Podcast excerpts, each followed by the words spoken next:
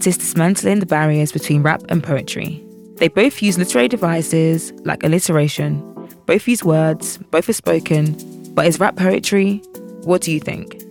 I'm your host, Yolanthe Fawehinmi, a journalist who advocates for innovation and storytelling, and this is Black Prose, the podcast where black writers talk amongst themselves.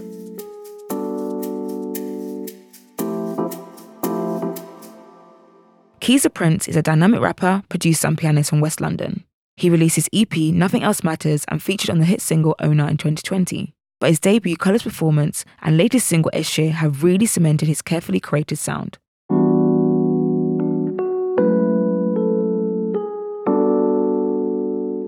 What are you grateful for this year so far? Um, probably colors. Colors was a big moment for me.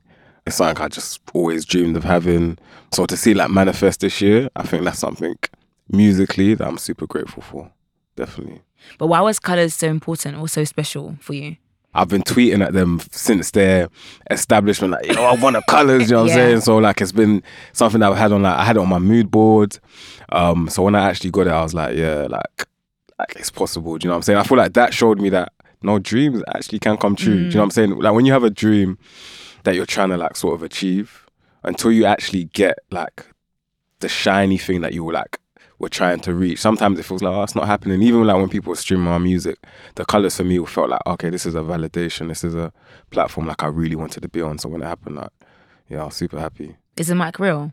Uh, ooh, yeah. Like, Because people always say, oh, the mic's not real, just aesthetics. no, the mic is very much real, and I'm very much rapping. There. Oh, so you're not miming? Nah, nah. People, it's a it's a colors performance. It's a show. Do you know the funniest part of your colours performance was? Mm. When you took off your sunglasses. Oh yeah, yeah. Do you know what I it was? into the camera Yeah, yeah, yeah. and then you yeah. back on. Uh huh. Why? Was People need to see my face clearly, innit? The, the glasses became like a big part of my year, okay? um, and it fit that performance. However, it's like see my eyes, look into my eyes, Yeah. type of thing. But um, yeah, but why was it a big part of this year? The sunglasses. when I did Oya now, I wore those glasses, and I feel like it just really added to the aesthetic. Do you know what I'm saying? That London, Nigerian, that in it boy, as they like to say, Mm. and it just became a part of like my identity this year in a way. So I was like, yeah, like let me wear them for colors. It, it looked good as well. You know what I'm saying? It adds to the fit and the the vibe as well. So yeah, And also, do you choose the colour of the background that you want?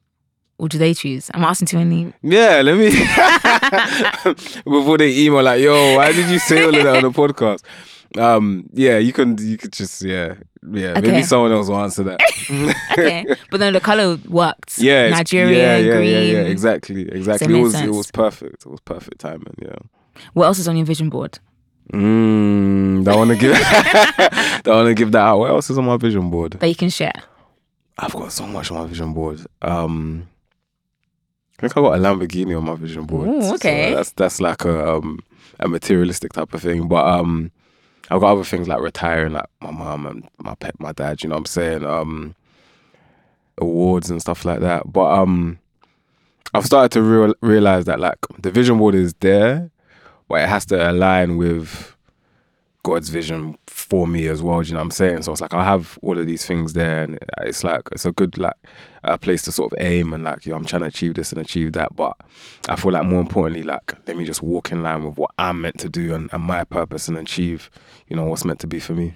And also, one thing I liked about even like your Twitter, Mm-hmm. you just tweet anything. Yeah, Like you tweet anything and I've, you say I've chilled anything. out a little bit. I've, I've stopped. I used to just tweet. yeah, I, I really went. My mind, yeah, I used to just, yeah, I, was, I don't even know what I was saying. I was like, maybe we should like start journaling. Yeah, or- yeah. Do you I was- journal? no, I don't. I don't. I used to just tweet whatever, whatever came to my mind. I tweet, but I feel like people, some people fall in love with you because of that, and some people hate you because of that. So, but I, I'm a person like I want to be loved or hated. I don't want to be in between. Don't just Okay. see me as like, oh yes, like, love me or hate me. Do you know what I'm saying? Why? Ideally, don't hate me, but like, because I feel like when you're just playing the middle, you you like you're easily forgotten. I don't ever want to be easily forgotten. Like, remember me because I said this or because I did this.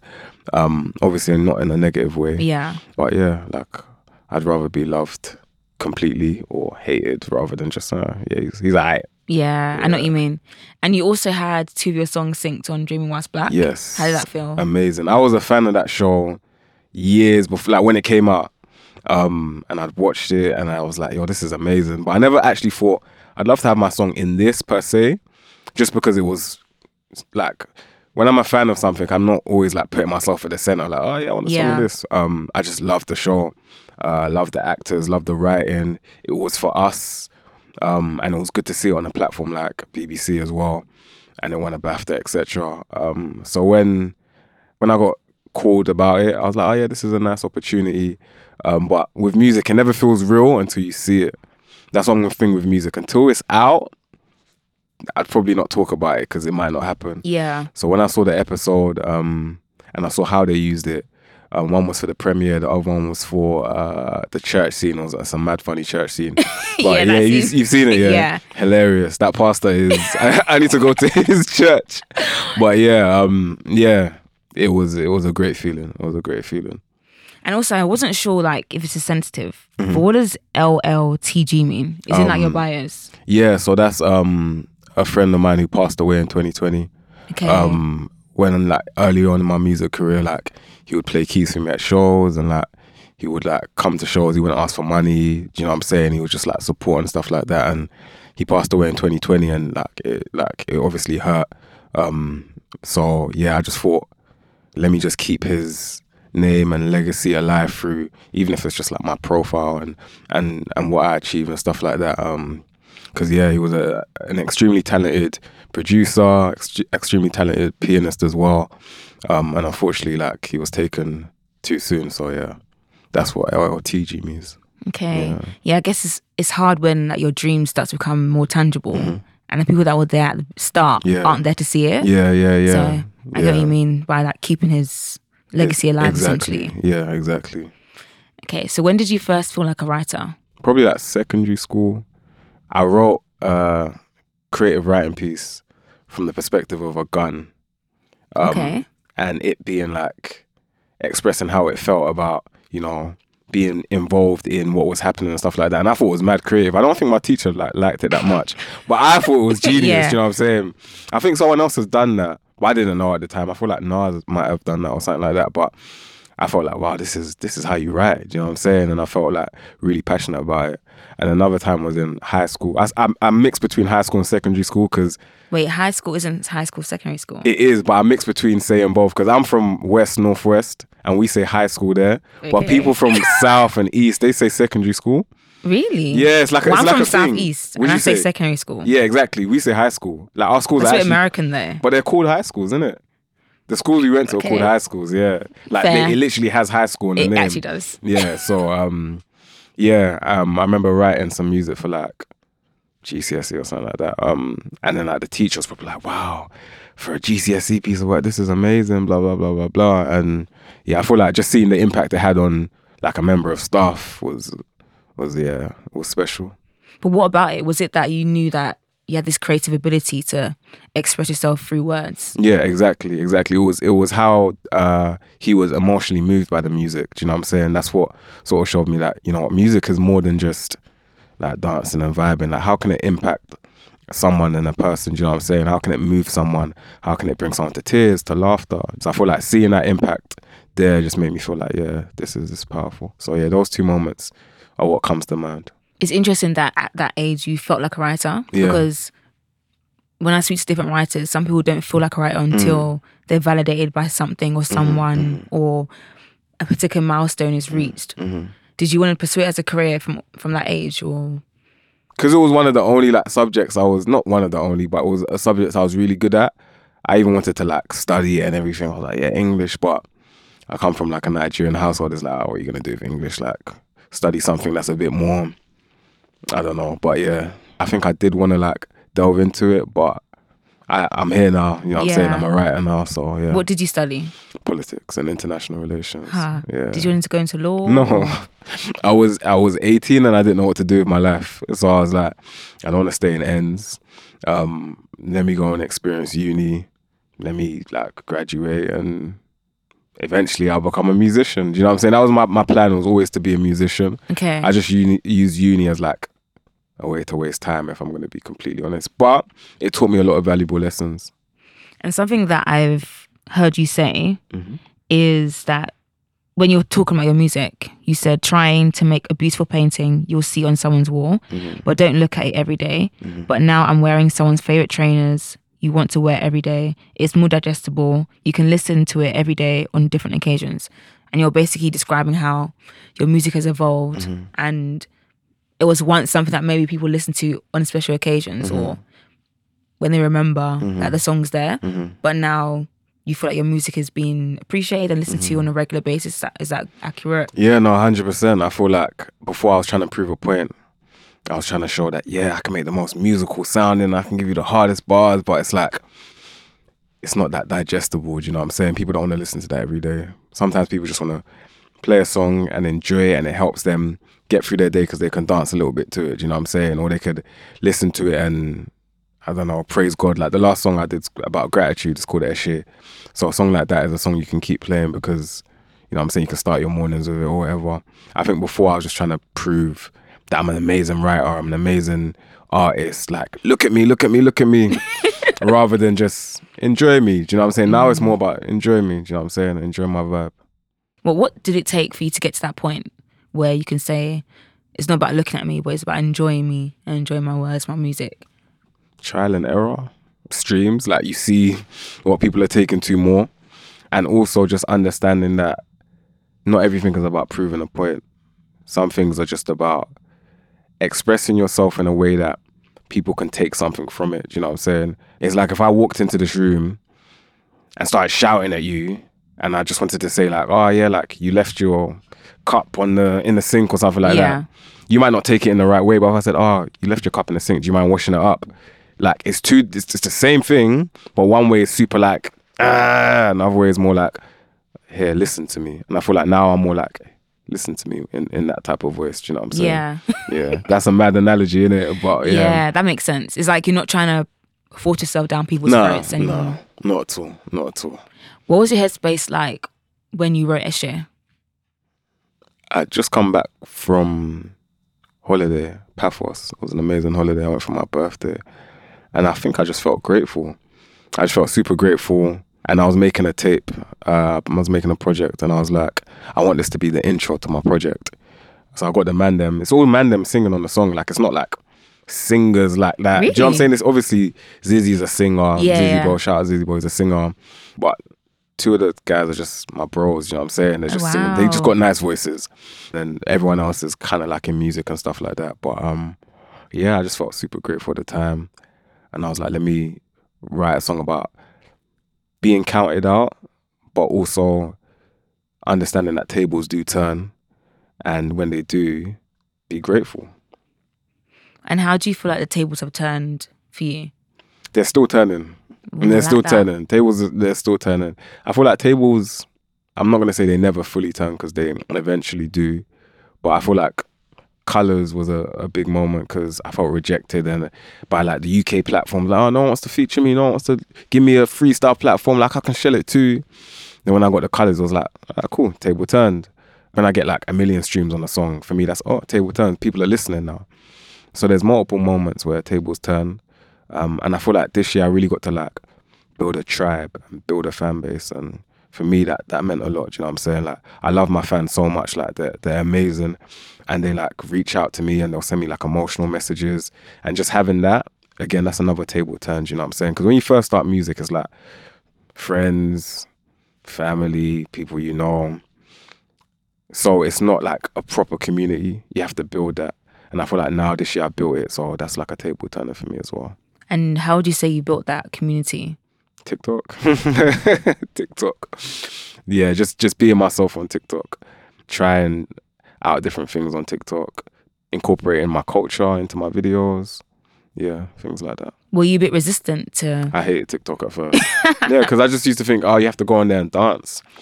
And and sing my songs and dance. I was like, I'm not I'm not trying to dance and sing my songs. You know what I'm saying? I'm, that's not me. And then one day someone was like to me, Oh, you play keys and rap. Like, that's a mad selling point. Do that. And I was like, all right, cool, let me do that. Um, and then it started like working. I, I, I saw it build like slowly, slowly. Then TikTok has like instances where it just builds like crazy.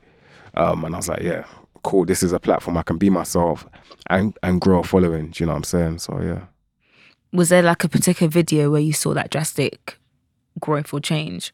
Yeah, there's two. There was a f- key style I like to call it. It's when I play keys and rap. I was just playing keys and just just spitting, and I feel like I went from maybe like five k to like eighteen k. Or maybe, Oh, wow. Yeah, do you know what I'm saying? So like twelve thousand. There's a few. There's there's another one where I did like this acoustic drill type of vibe. Yeah. Where I was like, yeah, Litty, yeah, Litty acoustic, and I had a lot of followers from that. And then oh yeah, now where I did the talk and drum with the rapping in the material shop, I got a lot of a lot of love from that one. Would you call that a hit? Yeah, yeah, I it's, would. It's a hit. It's a hit in my house. you know what I'm saying? It's a hit. It's, It's a hit. a hit. Yeah, I I think it's a hit. Did you expect that to happen? No, I was shocked when when we dropped it. I was like, oh yeah, I'm probably gonna do like maybe. 2k streams first day, 3k streams. But when we did like 12k in the first day, I was like, ooh. And it wasn't on any playlists. Don't know why Spotify don't put me on playlists, but it wasn't on any exactly that's another table that needs to turn and it streamed really well and then it was like doing 20k days and stuff like that and it's like this is no support this is no label this is just me and my tiny team and the fans just loving the song and pushing it pushing it pushing it so yeah i didn't expect it but i was super happy and super grateful when it happened yeah Have you ever felt like giving up? yeah every day no not, not Okay, okay. not every day um but a lot man a lot. Music is it's hard. It's it's not like a straight road. It's not like oh yeah get your music degree and become a superstar. It's like no you got to build fans. You got to be ignored. You got to have people not show up to studio sessions. You have to have people not wanting to work with you. You have to have thinking your friends are meant to be your fans but they're actually just your friends. Treat them as your friends.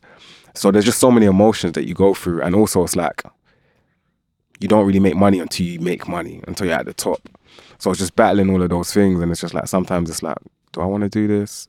And then I'll get a DM from someone. It's like, oh my gosh, I've been crying and listening to your song, and it got me through this. And it's like, okay, that's a sign. Don't give up. Or you get a colors, or you get your music synced, and it's like, cool, don't give up. But definitely, I've, I, I felt like giving up a lot, and I feel like that's human. But there's also something inside me that's like, no, the version of you that you want to be exists, and he wants you to get there. So just keep working together.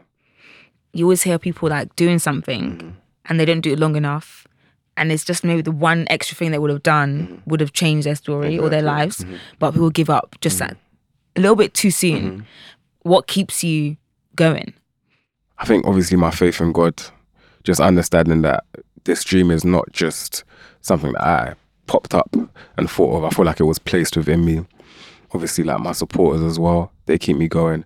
Actually, seeing how people react to my music, and it's like, wow, like I just wrote this in my room, thinking, oh yeah, let me put it out. But seeing their like emotional response to it really pushes me. I got a good support system as well, and they're like, we haven't come this far just to come this far. Do you know what I'm saying? Yeah. It's like, why quit now? People call you keys. Your mum calls you keys. Like, why would you stop when it could literally be your next song? It could be your next freestyle. Like, you don't know what's gonna take you to that, you know, place, but you're gonna get there. So just keep going. And you also s- have spoken about the music industry being clicky. Yeah, yeah. Because one of the NSG um man them tweeted it. I think I think no, I can't remember. That's who alright. I know, Was- I know was what tweet it, you're was talking it about. Mojib? I don't know who, but I saw, Okay, I yeah, saw yeah. it. You retweeted it. Okay, yeah, yeah. Um, someone tweeted it and they were like, "Oh yeah, big artists don't want to work with smaller artists. Smaller artists only want to work with big artists."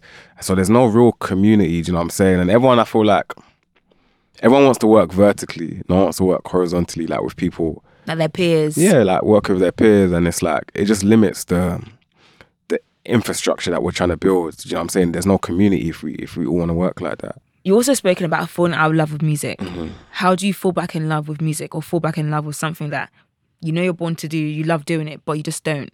Mm. If that makes sense. Especially because you also play the keyboard as well. Mm-hmm. I feel like going back to why you loved it in the first place, understanding that you didn't fall in love with it because of validation from other people or because you wanted a million streams. That's just what you want to achieve as a career. You fell in love with it because you love how it makes you feel. So I think falling in love with how it made me feel again was something that I needed to do. So listening to music I loved listening to new music, trying to be inspired and not thinking, okay, what's your next song? What's your next hit? Putting the business aside, you know what I'm saying, and just falling in love with the art of music again. I think that really helped. And then I feel like Eshe is like a big testament to like I'm not chasing numbers. I'm just trying to put out a good piece of work that people can relate to, you know what I'm saying? What's been like the most moving response that you've got from that song?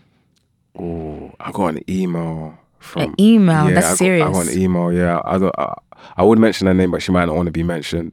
And she was like, also, because I'll be screenshotting some responses and sharing them, but she was like, no, this is just for you. Don't share it. So I won't say her name, but um, yeah, she was just expressing how it's been a tough year for her, and this song spoke to her, and it's helped her so much.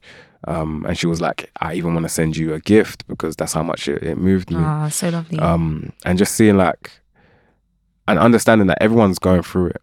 It's not just me. It's not just you. Like it feels like the world's against you sometimes, but I feel like this song has like opened my eyes to know everyone's going through it, and this song is like a way that people can go through it in a in a way that's not so harsh and not so painful. So yeah, that's that's been the best response. But I've had so many beautiful messages from so many beautiful people. Um, and yeah, it's, it's been super emotional. This one. And how has being a producer, being a pianist, being a rapper, being a writer, how does that work in terms of your process? Like, how does that help? Uh, it helps a lot to be fair because I feel like I can make the music I want to hear. I feel like sometimes when I'm just working with a producer, it's going to be their interpretation of who I am. Whereas my music, if it's just me doing everything, it's my interpretation. I want to work more with producers though. I, you know what I'm saying? I don't want to limit myself. But yeah, it helps because I can create an identity that I um, want to show out to the world. There's also another thing that you sang in one of your songs called Dreams. And I really liked it. It's quite short, Very short. but I like the lyrics. And it basically says city where everyone is black, black owned business, billions in the bank. I'm not going to rap it. nah, rap it. I want to hear you rap it. No, no, no. No broken families, no deadbeat dads, no feds on our case, no cuffs in our hands. Black Lives Matter was the one and only gang, generational wealth, generational brands, only argue jet off. The city that I dreamt could be a real life place. We can make it happen with some work, with some faith. I think what I really liked was the I like it kind of gives me Wakanda. Mm-hmm, mm-hmm. That's kind of what it reminded me of. Mm-hmm. But I think the last line of that song where you said the city that I dreamt could be real, could be a real life place. We can make it happen with some work and some faith. How have you used that kind of attitude to breathe life into your own dreams? Uh, that's a good question. I feel like first and foremost, like making sure, like one big thing for me before was just like making sure I had dark skinned women in my videos because I didn't feel mm. like there was representation a lot. Do you know what I'm saying? So I'm making sure that even though it's so small, but it's like cool for me. It's like in my videos, I want a dark skinned woman. If I'm, if like, if I only have one woman, like I want her to be chocolate. Do you know? Sorry, I don't Chocolate. know. That's, I don't want to get. I don't know what you can get in trouble these days Not for saying chocolate, that. you know what I'm saying? But I want her mm-hmm. to be Dark skin. dark skin because there's not enough representation or brown skin. Do you know what I'm saying? Yeah. Like usually it's like fairer skinned women and that was like the beauty standard and all of that. So it's like, cool, that's that's my step. Or buying from black owned businesses, do you know what I'm saying? Um, whether it's Corteiz, there's loads out there, but just making sure that cool, I'm doing my part in that instance as well. Um, my team, everyone, I think everyone in my team is Nigerian. We need to probably hire some other um countries, you know what I'm saying? But um yeah, obviously that's not to exclude any race or Yeah. you know what I'm saying, any group of people. But um we as people, like we haven't had a head start in life, do you know what I'm saying? We're always on the back foot. So um just making sure that I'm doing my part to make sure, you know, we all eat together.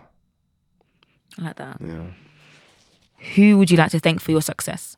If I have to thank anyone for my success, for my being, for me being here, it's God. You know what I'm saying? I'm a man of faith. If you don't believe, I'd recommend believing. Do you know what I'm saying? You don't have to, but it's, it's cool. It's cool believing. It's fun. Um, but yeah, God definitely is at the center. Um, obviously, my parents for even making me. Thank you. Do you know what I'm saying? Thank you for getting busy that one night and, Okay, and okay. putting me here. you know, um, there's so many people. I don't want to list because then I forget People will people. say, "Oh, you didn't mention." Yeah, you know what I'm will just saying? be like, mm. Yeah, do you know what I'm saying? But so many people, my sisters, friends, etc., etc., etc. Um, my team, my managers. Um, it sounds like an awards Don't ceremony worry, speech, but um, practice. yeah, God is at the center of everything I do. So yeah, I- I'd say God, and I'd like to thank myself too for for keeping you know the dream alive and making sure I don't quit, and yeah, taking it to where I've taken it so far, and hopefully even further. And how important has your Christian faith been in like your journey and you as a person as well? It's, uh, it's funny. I only started going back to church a year ago. Really? So I had a, I grew up in church, had a huge break. I was like, nah, I don't want to go to church no more. I don't need to. Da, da, da, da, da. Then one Sunday I just went back and I felt like my vision just became so much more clear. I was like, went church, then dropped Lee Acoustic. Lee Acoustic did well. I was like, okay, cool. You know what I'm saying? Um, dropped. Oh yeah, now colors happened. Da, da, da. I'm not saying because I'm not saying church is a is a magic trick, but I'm just, I feel like I, magic trick. I I became more aligned with myself and um and I was able to connect with the higher power how I needed to, and yeah, it helped me, you know, get to where I am now, and yeah, it helps me when I'm low as well, and I feel like quitting and giving up. So yeah, But what do you do in those low moments? How do you get yourself out of the rut? I sulk. I allow myself to get my feelings a little bit because I feel like it's natural, like you know what I'm saying. And then after that, I'm just like, bro, like you've built something. Like keep building brick by brick, and eventually it becomes a house, it becomes a mansion, and obviously pray and, and all of things like that. But um, and moan to my managers, express myself. They're like my therapist sometimes. But yeah, it's just I feel like it's just all a mental battle, and it's just about keeping yourself in the right headspace and just not quitting. I feel like anyone who's ever made it in life just didn't quit. That's the only difference between them and their friend who didn't make it. One person quit and the other person didn't. And I guess also we can't see the future. We can just mm-hmm. see today. We don't know what mm-hmm. tomorrow holds. Mm-hmm. And I guess most of us focus on today and yesterday rather than tomorrow. Mm-hmm. It's finding that balance between being a dreamer, but they're not obsessing about the future, Mm. but then also being present in the now and being grateful, Mm. and then not allowing your hope to get lost. It's a weird It's a battle. balancing yeah, it's a balance and it's a battle. Do you know what I'm saying? Because I'm sure God looks at me sometimes like, bro, why are you complaining, man? Like, chill, it's around the corner. Mm. You know what I'm saying? And I'm just here like, God, why have you put me here? What's going on? Like, Yeah. you said it wasn't gonna be like this. Um, patience, man, patience. And I always say to people like, if you watched a movie and it was all good throughout, you'd say that's a that movie was dead.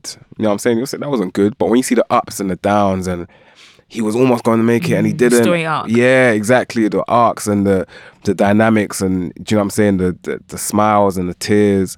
It makes a beautiful story. And that's just that's life. In order for your life and your story to be beautiful, you have to go through the times where you wanted to give up. Like I did a TikTok post and I was like, the ups and downs. And people like, oh, relate to this and da da da da.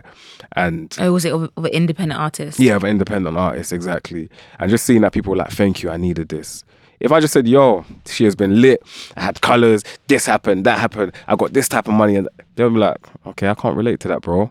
Well done. Do you know what I'm saying? you. Good for you. Do you know what I'm saying? Because I can't, I'll be online sometimes seeing people's wins. I'm like, I'm happy for you. But you're like, Yeah, I'm like, I need some motivation. Like, tell me about how you had five pounds in your account and mm. then TFL took it all out and now you're on zero. TFL. And then in two months' time, you sign the biggest deal. That that's inspirational to me. Let me see the ups and the downs. When you only see the ups, it's like it's a full sense of reality because life isn't like that. You're gonna have hard times, but you will get through them. Do you know what I'm saying? And that's what I feel like I need to share, and it's what I need to hear sometimes as well. Another day is here, and you're ready for it. What to wear? Check. Breakfast, lunch, and dinner? Check.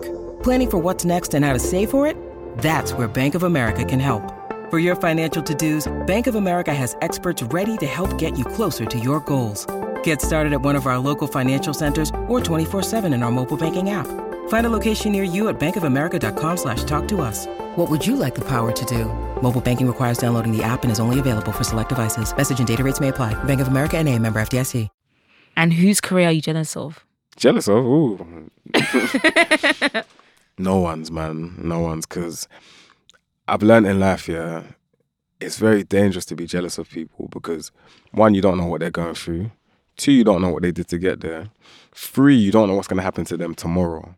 You could be jealous of a man's career. The next day, all the scandals in the world come out, and you were praying to God, God, make me like. Yeah. You manifest it, and then I'd rather have my own career. Like, there's so many people's careers that I see, and I like, I love, like, you know what I'm saying? But I would, I wouldn't say I'm jealous of, but I love like J Cole's career. What do you love about it? He's kept true to himself. Like, he hasn't ever um had to. Well, he's he's. I'd say he's conformed. Sorry, Jermaine. I, I feel like he's conformed in. name. Yeah, yeah, nah. J Cole's my guy. He just doesn't know yet. But um, What do you mean conformed? in terms of like he's made music he hasn't necessarily wanted to in the past. I don't think he stopped doing that, but he made the song "Let Nas Down" because it's like, why did I make that song, man? It's one of his bigger songs, but I feel like he he had to go through that. He had to go through the conforming and hating it so he could be who he is now. Um, and to see someone who only makes pretty much conscious music sell out the O2 Arena three nights in a row, things like that, it's, it's like really inspiring. Asake is a big one as well. I love Asake, man what do you love about him? just how he's cut through so quickly by being authentically himself. He barely speaks like sings in in English. You know what I'm saying? It's just like Yoruba, and it's like And is Yoruba that is like the traditional Yoruba? yeah, some words I don't even understand. I'm like, ooh, like, do you know what I'm saying? But the fact he's being himself and it's working, and knowing that he's been trying, trying, trying. Like, imagine Asake gave up. We wouldn't have Palazzo, Peace Be on You. Do you know what I'm saying? There's so many bangers we wouldn't have if he was just like, oh nah, man, it's taking too long. And he waited his his turn. do You know what I'm saying? Like, it didn't happen for him when he was 16. It's happened now, and he's shining. And, and yeah, I hope he keeps shining, man. Big up Asake, man. At home, people call you Omoba. I'm about yeah. For people that don't know what that is, that's Prince Yeah, in Yoruba. Prince, yeah. Where did the nickname come from? in Nigeria, like we've got like family ties to like people that were like royalty in in this village or that village, etc. I don't want to say like that because they'll play by my clip of like you don't know where you're from. Um, but yeah, um, and I feel like it's just something that like my my dad and my grandma, even my mom, everyone just calls me Omar So I just hear it all the time. Hence the prince, you know what I'm saying? Um, yeah, I think it's very fitting. So this next part of the podcast is basically where we talk about the writing, Mm-hmm. the writing rituals. So my first question that I have for you is: Is rap poetry? Yes. Why? Why do you say that? obviously, if you look at the basics of poetry, it's the rhyming scheme. Uh, not for all poetry, but for for some poetry, um, it's expression. Um, it's written in bars or in poetry stanzas, I guess. Um, so yeah, that's why it's poetry. Um, at, at that level, um, I'd say if we're looking at poetry as uh, something that's deep, I feel like rap touches on so many like points in life and so many like moods. Do you know what I'm saying? I feel like rap is one of the like most diverse genres in terms of like you can find someone rapping about absolutely anything. Do you know what I'm saying? I guess with singing you can as well, but I think with rap it's super expressive, negatively and positively. Do you know what I'm saying? So yeah, it's definitely poetry. Do you say you prioritize rhythm or storytelling in your own songs? I feel like I'm, it's literally a blend of both. Like I think I'm down the middle. I feel like people think like Litty is a party song, but it's like no, I'm talking about like real life things and real life like trauma and like, do you know what I'm saying? But it sounds fun because of the way I'm I'm I'm skipping on it. Um, oh yeah, now as well. Like I'm storytelling. I'm talking about. I used to eat bread and stew in the evening. I still do. Bread and stew is lit. Do you know what I'm saying? so yeah, I think it's a blend of both. I don't prioritize either because if I was just like I'm coming to school today to tell you about like, and there was just no like flair and, and, and bounce with it. It wouldn't really be as as good as you know some of the songs I'm writing. So I think it's like down the middle for me. How do you define creative flair? Originality, being yourself unapologetically is is to me that's creative flair. You know what I'm saying? Seeing someone like that's just themselves, and it's like I'm gonna make that work for you. You would have never thought this would work. I'm gonna show you that it works. You know what I'm saying? So um, that's how I define it. And how long have you been playing the piano for? Ah, years, man, years. I was just years. It's so funny because there's people that can really play. I'm good, No, I think you're good. But there's people that can really play. So yeah, I feel like I, I do enough to get by. You know what I'm saying? I can serenade someone, I can play and make them go, oh my gosh, you're so amazing. but there's people that could jump on and do things that would blow my mind. But um, I wanted to play the drums in secondary school. And my dad was like, no, he needs to learn guitar or piano. Ah, Thank God, because I wouldn't Yeah. I wouldn't be here. But I was like, I just want to play the drums, you know what I'm saying? Um, and I was like, all right, cool, I played. I learned how to play the piano. And so funny because the first piano tutor I had, I only had like 15 minutes, I think a week. Um, during like school time, there was a little thing that my school did where you could like you can learn for 15 minutes a week. And he was like a gospel, um, he was a, like a white guy who was super into gospel music. And I was like, this is lit. And I feel like he made me fall in love with gospel music in a way as well. Because he was teaching me like Fred Hammond, No Weapon, and wow. Kirk Franklin songs and stuff like that. And I'm thinking, bro, like, Who are you? who, what, like, where do you come from? do you know what I'm saying? But he left straight away. And then after that, I just started teaching myself. Yeah. So you've been teaching yourself. Yeah, now I teach myself. Yeah, yeah. I'm, I'm pretty, I'm mostly self-taught. Like, I'm not a theory guy at all. Okay. Yeah, yeah. I was just introduced to, to it through someone. Do you know what I'm saying? Yeah. Yeah. So when you write a song, do you come up with a melody first, or do you come up with the words first? How does what's your writing process? It varies. Um, sometimes it starts on the keys, like I'll play some chords, and then words will come to me.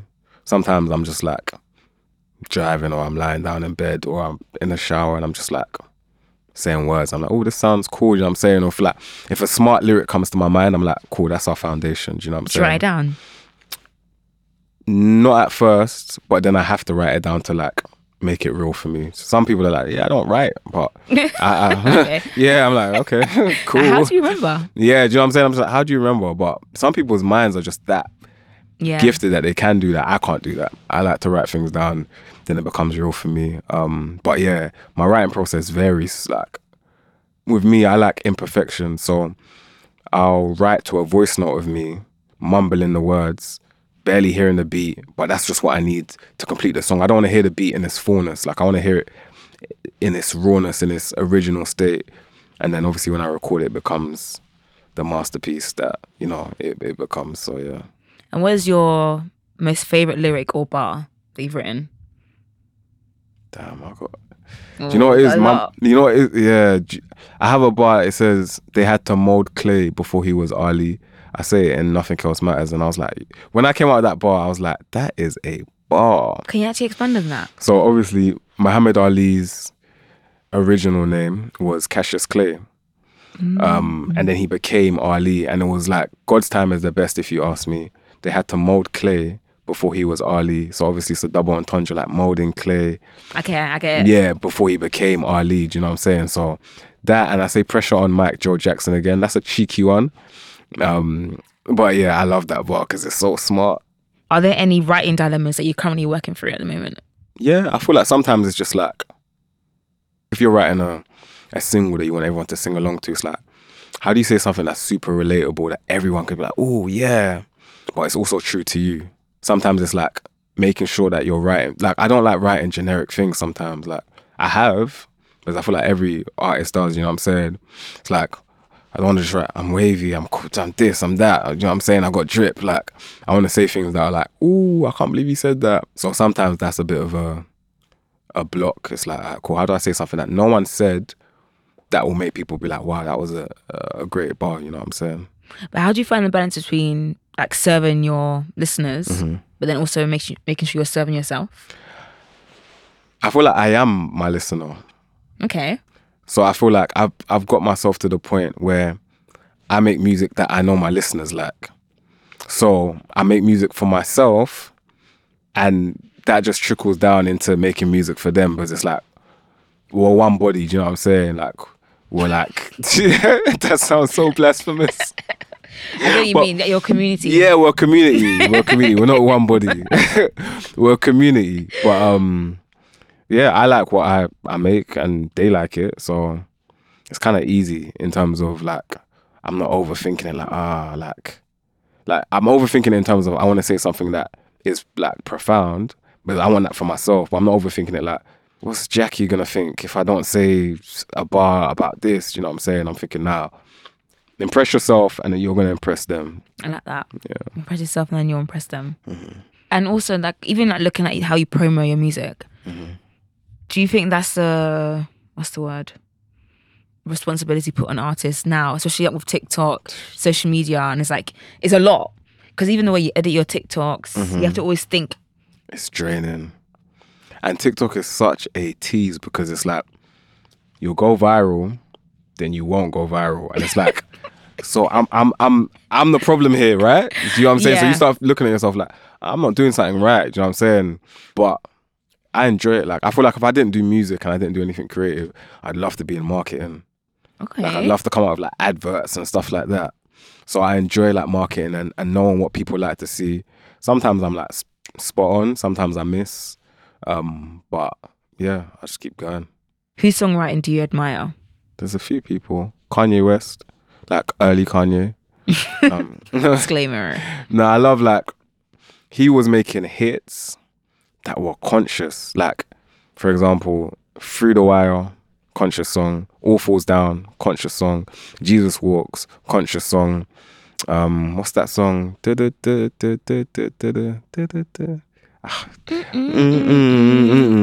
I'm coming home again. Coming home, homecoming, homecoming. Yeah, homecoming. Um, the balance of like having a hit and saying something, like he mastered that. You know what I'm saying? Like a hit can be a hit, and I could be saying, Rubbish. but when you can say something and people can sing that loud in a club, like that's powerful. So Kanye's early writing was was beautiful to me. But there's there's so many others, man. There's Lauryn Hill, um, there's J Cole, there's Kendrick, even like Burna Boy. I think Burna Boy's writing is is amazing. I feel like Burna Boy's voice and is like an instrument. Like he treats it like it's a saxophone. Do you know what I'm saying? That's that's how I hear it, and it ties in with his writing and some of the things he says as well. Um, yeah, there's there's a long list, man.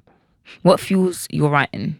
Like, do you read? Do you watch TV? Like, what fuels it? I think just life in general. Like when I go through things, I'm like, why am I going through this? Why did I have to see this? And then it's like I write a lyric, and I'm like, perfect. That's why. So yeah, just a blend of life and yeah, it's literally just life. My life experiences. Yeah, What is your biggest writing pet peeve? That I have to write. Do you handwrite? Like, do you do longhand or do you type on a notes no, I just I type on the app. Yeah, I type on that. My grandma was like, you should get a book and write down all your songs and write down all your lyrics. So I'm gonna do that. Um, but I actually just type. Yeah, I just find it easier. So yeah, I don't have a, a book that's huge. That I, yeah, I've got all my songs in. Unfortunately, yeah. But I think I'm gonna I'm gonna make a book where I've, I literally write all my songs from the part. That's gonna take long. Do I want to do this? Yeah, I'll do it. yeah, I'll do why it. not? I'll do it. Yeah, not for sure. And I guess also it will help you like look at your growth as well Exactly. just see the development you're writing. hmm What's a piece of feedback that you've received that you really took on board in terms of your writing? when people like react to a certain line, like I said, an op of a op is a paddy, and a paddy in Nigeria means uh, friend. Can you explain that? It's basically a blend of UK culture Yeah. because we say op as Yeah. as like an enemy, and Nigerian culture we say paddy as friend. So it's just basically saying an enemy of an enemy is a friend. So I just put like UK culture, Nigeria culture together, and people love that bar, and I was like, all right, Yeah, cool. people just tweet it. Yeah, people just tweet. It's like it's got bare tweets. I'm just like, yo, like you lot really like that line. Um, so that's I guess that's feedback.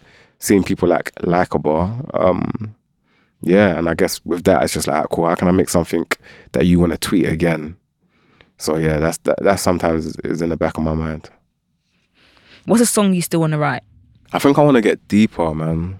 Like, I think I want to do some more like story. Like, I want to do a real storytelling song where it's like it's a story. You listen to it as a story from the beginning to the end, from literally zero seconds to three minutes, whatever. Yeah, I feel like that's that's a song I want to rap. A song that tells a story and takes you on a journey, and isn't necessarily trying to be like a hit. I'm not trying to say anything catchy or whatever, but I'm just trying to take you on a journey. I think that's what I want to rap. What would you say is the best and hardest thing about being a black writer? The best thing is our culture is beautiful. Like black culture, like especially like being part of the diaspora. I feel like our culture is so rich because on one hand we're British, so our parents are like, "You're British." On the other hand, we're Nigerian, so British people look at us like you're Nigerian. Yeah. So we have like two worlds that were constantly fusing together to create our world. You know what I'm saying? Um, that goes for like other African and Caribbean nations as well. And then I feel like being from London, it's like it's like a huge melting pot of different cultures. There's so much to pull from because there's so much experience, positive and negative. Do you know what I'm saying? Like being a black boy in London, growing up, you're gonna probably see madness, go through madness. You can pull on those stories and, and turn them into things that people can relate to. Um, the hardest part is the respect it deserves. Do you know what I'm saying? Like people just see it as, oh yeah, he's just just a rapper. He's not saying anything profound, but bruh, you some of these rappers be saying better lyrics than let me not say no names, you know what I'm saying? Ooh. My rhymes with Breakspare, but you know what I'm saying? Nah, Shakespeare's an amazing Wait. I'm joking.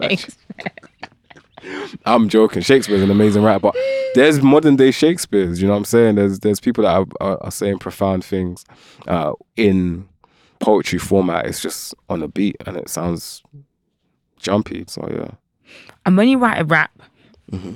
a rap, a song, do you think in chorus, verse, bridge, or do you just think in stanzas, or like how do you structure the songs? I think because like I'm uh, musical. I think in like I think verse, chorus, verse, chorus. That's how I see it.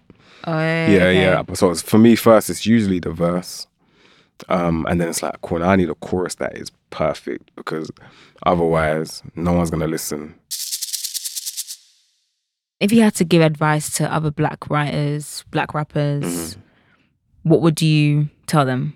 Keep writing, keep sharing our stories. We have so many stories that haven't been heard. Don't think because your story is unique and it's different and it's not what the generic, you know, um, stereotype is. That doesn't matter. It matters a lot, and we need to hear those stories. So keep writing and yeah, keep breaking those boundaries. How would you say you've broken those boundaries? probably just by writing what's true to me. Like, if you look at rap from a like uh, an uneducated standpoint, you'd probably say, "Oh yeah, man, it's just about." Especially UK, oh, yeah, it's gangster rap. It's just about the streets. Do you know what I'm saying? That's what you'd say. Do you know what I'm saying? It's like, so people fall into that line of like, okay, cool. So let me make this persona and make it seem like I'm from the streets. And a lot of people from London are from a hood, do you know what I'm saying? But being from a hood and being hood is the, do you know what I'm saying? It's two different things, in it, or being road or whatever. Um, so I think me just being myself, bro, like, I like, I grew up hearing talking drum. Let me rap over a talking drum beat. I don't have to rap over a, a drill beat every single day of my life. Do you know what I'm saying? Like, let me put some Yoruba on my lyrics. Let me just be true to me.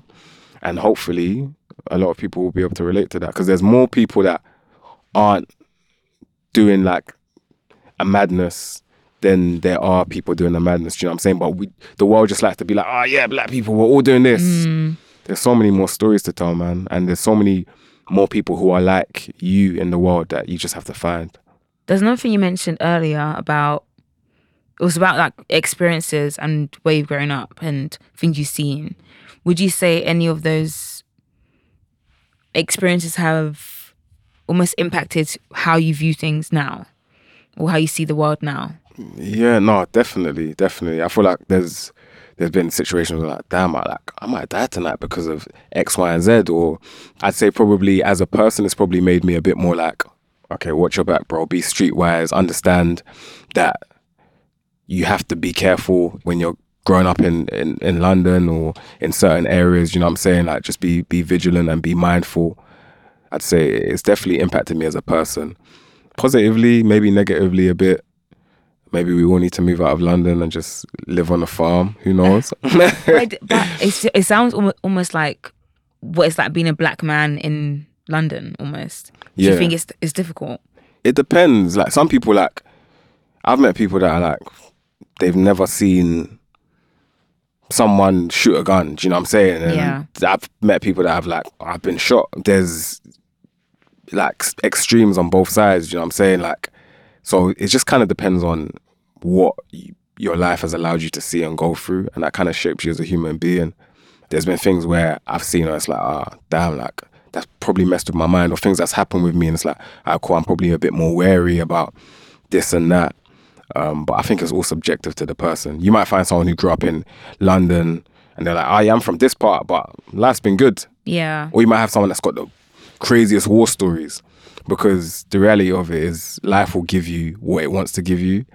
Um, you just have to deal with it, type of thing.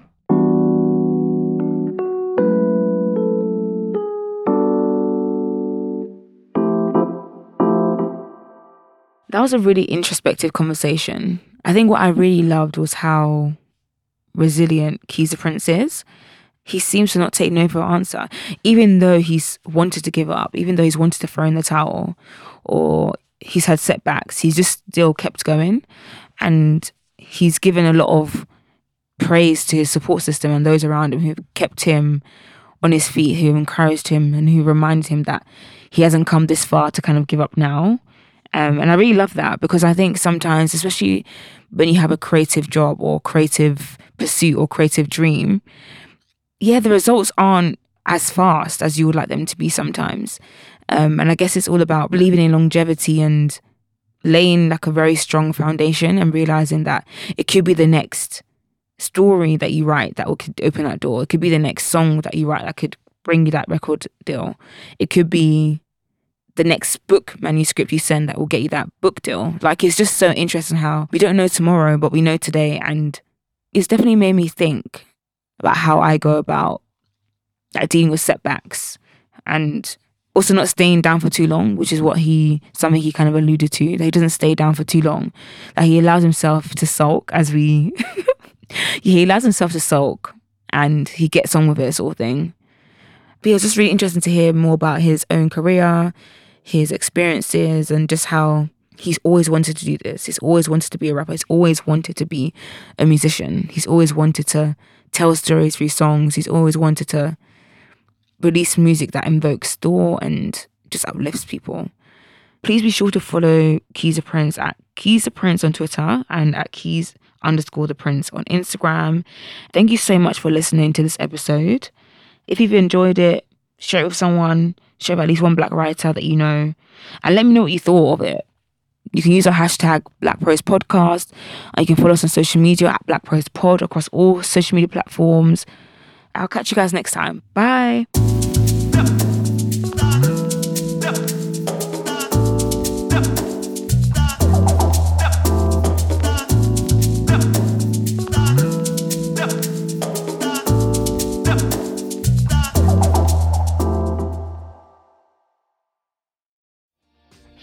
Hi, my name is Kaye Adams, and to be honest, I'm not so good with the ageing process, so I enlisted my old chum, the filter free Cara McKenzie, to advise. Could you imagine being a porn star? The room would need to be really hot for me to strip off. To be honest, she's not much help, but she is rather amusing.